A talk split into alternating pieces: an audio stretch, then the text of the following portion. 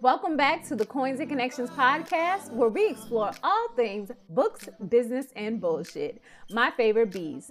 I'm your host, the fairy coin mother, Cinquanta Cox Smith of www.cinquantacoxsmith.com. Now let's get into today's episode.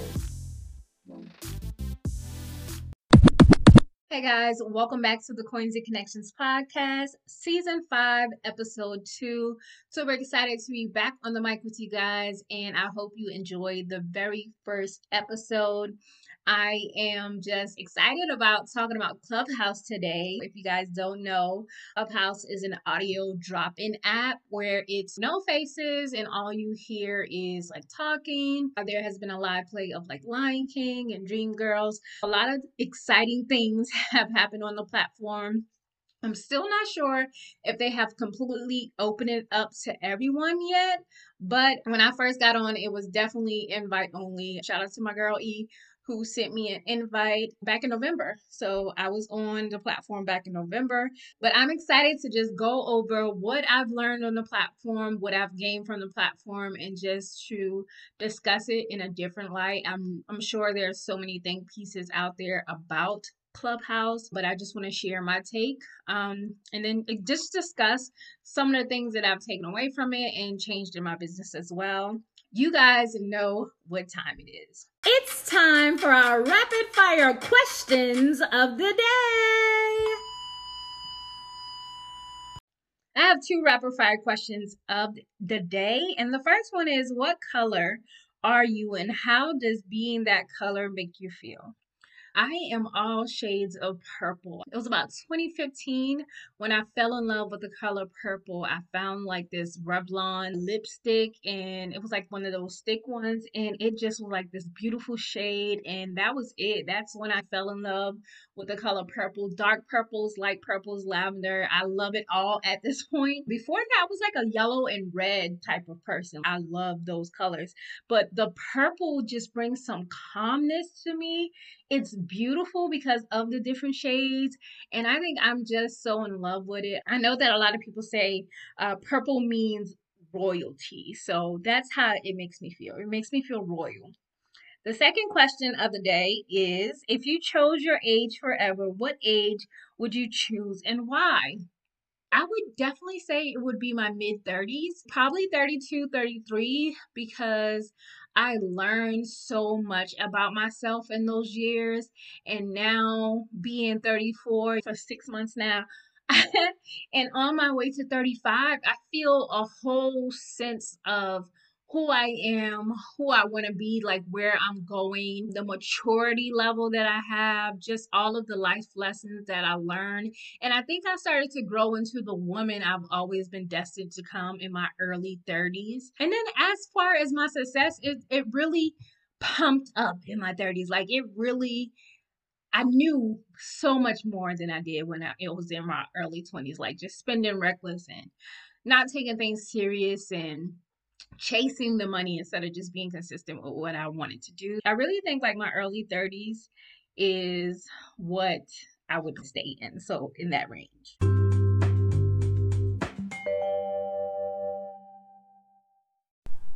Hey guys, today I'm here to talk about Printful. So, Printful is an on demand order fulfillment and warehousing service that fulfills and ships products, including clothing, accessories, and home and living items for online businesses. So, if you've been following along on my YouTube channel or here on my podcast, you've heard me talk about print on demand and you heard me talk about Printful.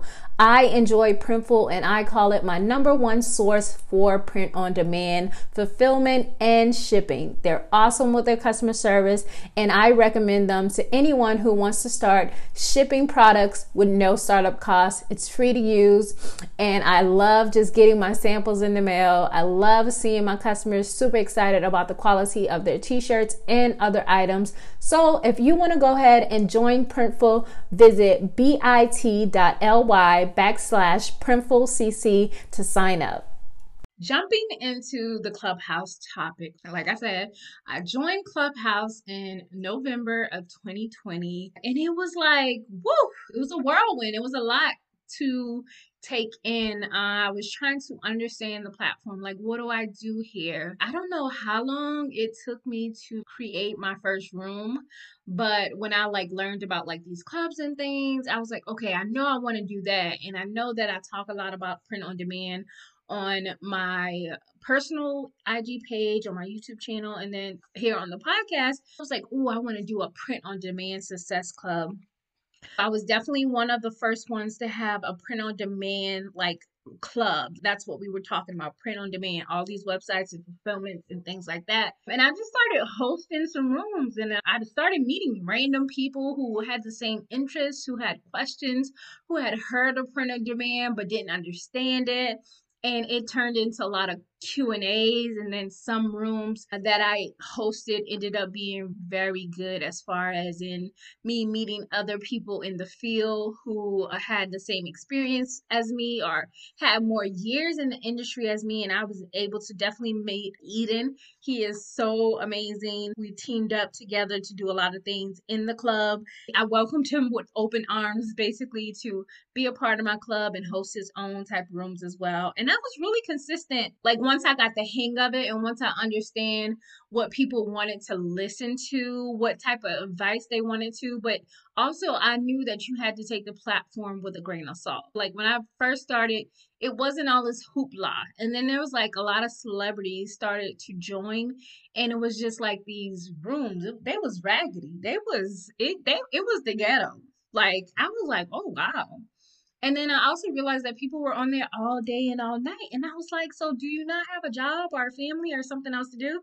But that started to become the culture. It started to become like a competition. It started to become just ratchet shit all day. I'm not going to call any names, but I was just surprised at some of the conversations that some of the celebrities that I had looked up to were having and it just made me look at them in a different light. But then it also went from fun to like business. So then i started to see marketing rooms and this and this and this.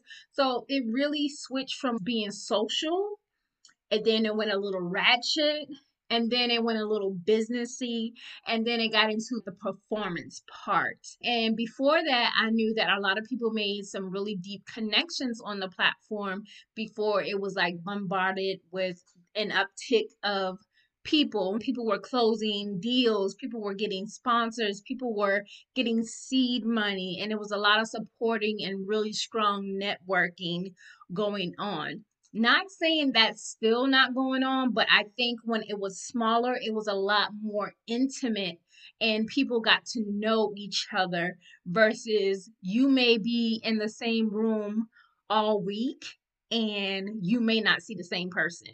So that's how big it's gotten. So you can't be every place at once. Like you cannot. It's just so difficult. The biggest thing is that I think I still have the largest print on demand success club on the platform. Um I think we almost have 2,000 club members. I was able to grow my Instagram audience and then grow my audience on the actual platform. So I think I have 1.7K followers which is I guess is is cool. Um, I wasn't there for the numbers, but I also was able to create like opportunities and work with people outside of the platform. I've been in contact with people at Printful and just different people who have these big companies and people who are doing like market research and just a lot of different people I've been able to come in contact with. And I've been able to learn so much from some of the people who are in the print on demand industry, but like doing it themselves. Like they are the print on demand fulfillment company. So grew my audience both on Instagram and on YouTube. And then that in terms basically trickled into my paid stuff, like my courses and things like that. That has been one of the really good things that has happened as well. And I think it was really good for getting me in front of new people. Because, in terms when I had something to say and it was validated, and then I had people who started following me in November who came back in December or January and was like saying, Hey, because of you, I've been able to make my first sale. Because of you, I was able to create a journal thank you for telling me about this platform because now this makes my life easier. Or I was looking for this type of product and you mentioned it, or you were able to give me a referral to this site and now I can create what I want to. So it has been really good in that way just to know that I can continue to spread my knowledge and help other people on the platform. And I think if you are on Clubhouse, you have to bring something different at this point. So, like, I've taken March off. I didn't host not one room. I did host one early March, just letting people know that, hey, I am closing my calendar for good. There'll be no calls. I won't be taking any calls. And this is not the first time I've done this. It's just I'm really good at it, but it takes a lot of energy and time. And it's not something that pays a lot of my bills. Plus, I probably am not charging enough. Okay. So just know that for one hour, it's $97. And I probably should be charging more than that. And for 25 30 minutes is like 49 bucks i also remember that when i first started taking calls it was free like i would still have a calendar but it was free there was a time i was charging people $30 for 60 minutes and I was like, oh, this is worth more than $30. Like, 15 minutes is worth more than $25. I think we all have that issue with undercharging. it's just one of those things that you have to truly figure out for yourself. But also figure out what you want to bring to the platform. What is your club about? Also think about how often do you want to host a room? Is it the same type of rooms every week? Like on Mondays, I was doing these like design prompt rooms. I'll have a prompt, we'll design it, we'll post it, and we'll talk about it and talk about the tools or software software we'd use to create that design. And then on Thursdays, it will be some type of form of ed- education. And then on Thursdays, it will be some type of education. I've done a full conversation where I walked everyone through a KDP journal upload. and then I had people to use that information and go on and create journals and become bestsellers within a week of just going through the prompt with me. I had provided free KDP line sheets, which I also did when I first created my very first journal course. So these are resources that I provide. I provide templates. I provide these courses. Like also every time you start to open yourself up to new people, there's new people who come to you who know nothing about you. There's also people who watch my YouTube channel and then they decide to purchase with me. And that's it it just depends. All of the information is good but i try my best to create the courses from a beginner standpoint. And i'm not re-recording anything. I'm not updating those courses because i teach from a point where no matter what the the information will still be relevant. When i talk about niche research or researching in general and covers that information is timeless because you're going to always look and research just about the same way. I have been researching the same way since 2017 with my journals and my t shirts. And I can still find new niches every day, every single day, every single time. so it's just, hey, I know what I'm talking about. Explore that niche explore that niche. Today, we're going to be talking about the hiking niche. You know about hiking, people who love to hike. The weather is starting to get warmer, but instead of just talking about everybody hiking, we're going to talk about one state. We're going to talk about hiking in California. What you're going to do is you're going to go to Google and you're going to figure out where are the top places that people go hiking in California? And then you're going to niche down to those sub niches when you find those locations. And then you create your products geared toward those hiking uh, places or those hiking trails. And as far as Clubhouse, it is definitely helped me to understand my fear of speech because even though people can't see my face, and it's so crazy because I do the podcast and I do my YouTube channel, and I don't get nervous at all when it comes time to record those things. I do get out of breath because I'm a little overweight and I'm trying to work on it.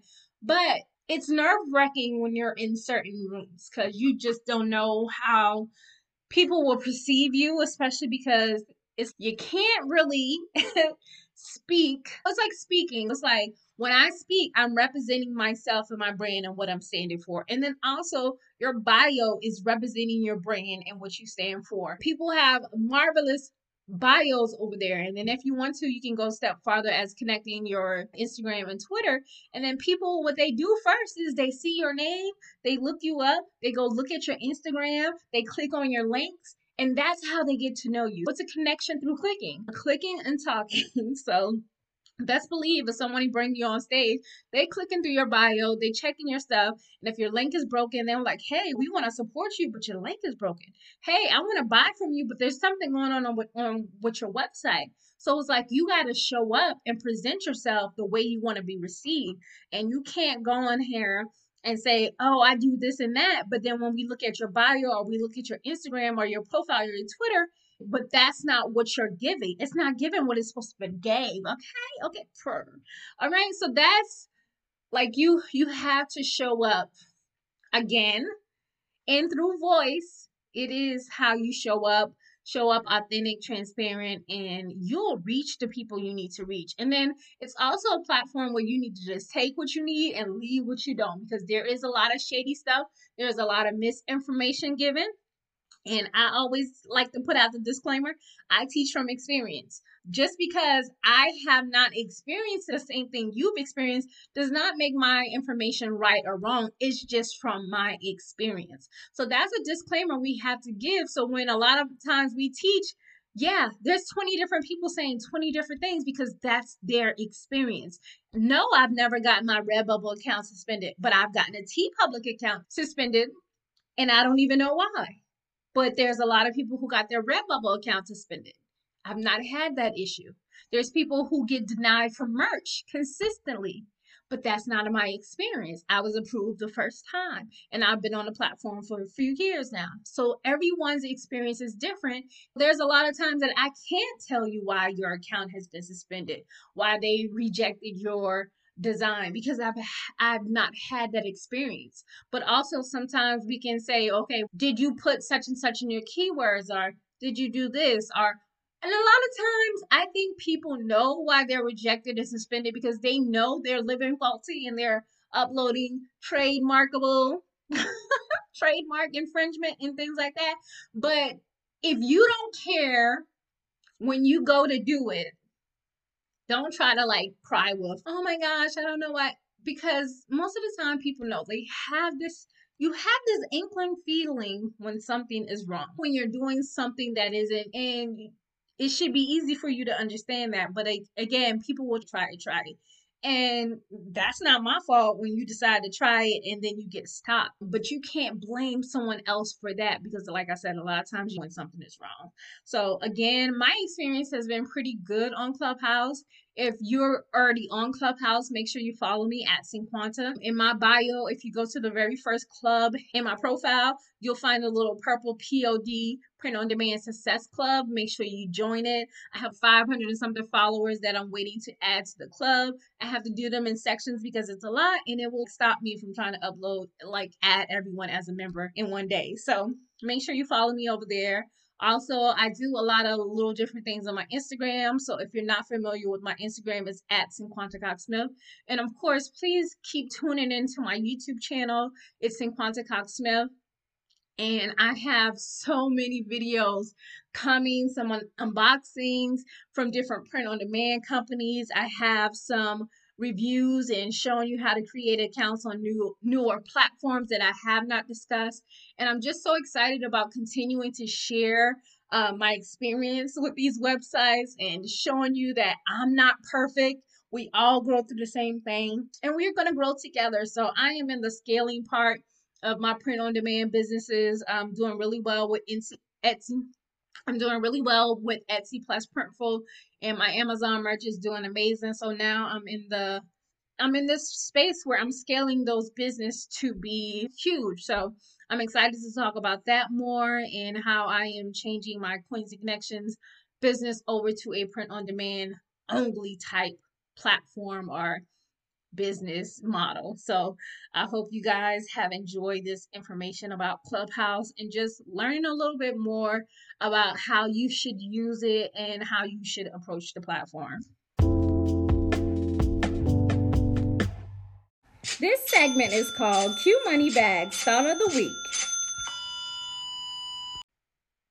Q Money Bags Thought of the Week. Talk about QuickBooks and taxes because it's April when we usually have the deadline. But I think it has been like pushed back or something. Tax season has been crazy this year with the pandemic, new bills and things being signed, unemployment taxes being reversed. So people are getting to actually keep that and stimulus payments, just so many things that are going on right now. And this is not an ad, but if I have an affiliate link, I will definitely uh, put it out here because QuickBooks has saved my life for the past two years because I have all my transactions going to there. And I had experience with QuickBooks when I used to work with my aunt and uncle. And I have been able to keep that knowledge and be able to reconcile my books and just put things where they need to be. And doing it monthly really helps because you can actually remember what why you spent that money and then reasons why you go through certain things. I love QuickBooks because at the end of the year, what it does is it helps me to categorize all my things, my fees, my taxes, all of my deductions in one place. Even like my office size and my mileage and things like that. It really helps me to have things situated gives me a really great summary at the end of the year where I can just take those numbers and plug and play into my taxes. Now, note that if you don't have experience with taxes, accounting, or anything like this, I don't recommend you doing your own taxes. I did used to work with H&R Block. I do have experience with doing Schedule Cs. I've been doing my dad's taxes for probably the last 10 years at this point. I had a really good teacher at H&R Block who was able to help me uh, understand a whole lot of things. So I always try to keep up to date with like tax knowledge and things like that. So it is helpful to me because I have that background. I can understand the language. I still have, I probably still have my textbooks. And then I also understand how QuickBooks works and I understand what are fees, material, shipping, what is a deduction, what can you deduct. I do understand all of this language and different things that a lot of normal people don't know or understand. I am able to do my own taxes, reconcile my books, understand what these charts and things mean. But if you don't, I recommend you hiring someone or going to professionals. That is my spill on that. But QuickBooks has saved my life. The QuickBooks, I think I have QuickBooks Online or QuickBooks Self Employed. But like I said, if I can't get an affiliate link, best believe it's going to be down there because it definitely helped me to see where my money went and it made it easier for me to file my taxes this year. So I hope that is like a bit of hope for anyone who is still not filed their taxes yet or just some hope of being organized a little bit better because you can also do it yourself and then have your accountant access it and reconcile it for you um, as well and y'all can communicate that way. Many different options with that. And I'm still using Gusto for HR and like for hiring and, and payroll and stuff like that. That has helped me to file like my unemployment stuff in Texas and switch over to South Carolina for other things. So it's definitely good to have some type of software to keep you on the straight and narrow. And it'll help me when my company becomes bigger and then I have to hire more people. I have some consistency showing, and it's just not, they don't have to backlog months and years of paperwork. Everything is basically digital and they can see it, see what I've done, and they can take it from there. QuickBooks is the way to go for your taxes, guys. And I hope you enjoyed this Q Money Bag start of the week. And until next time.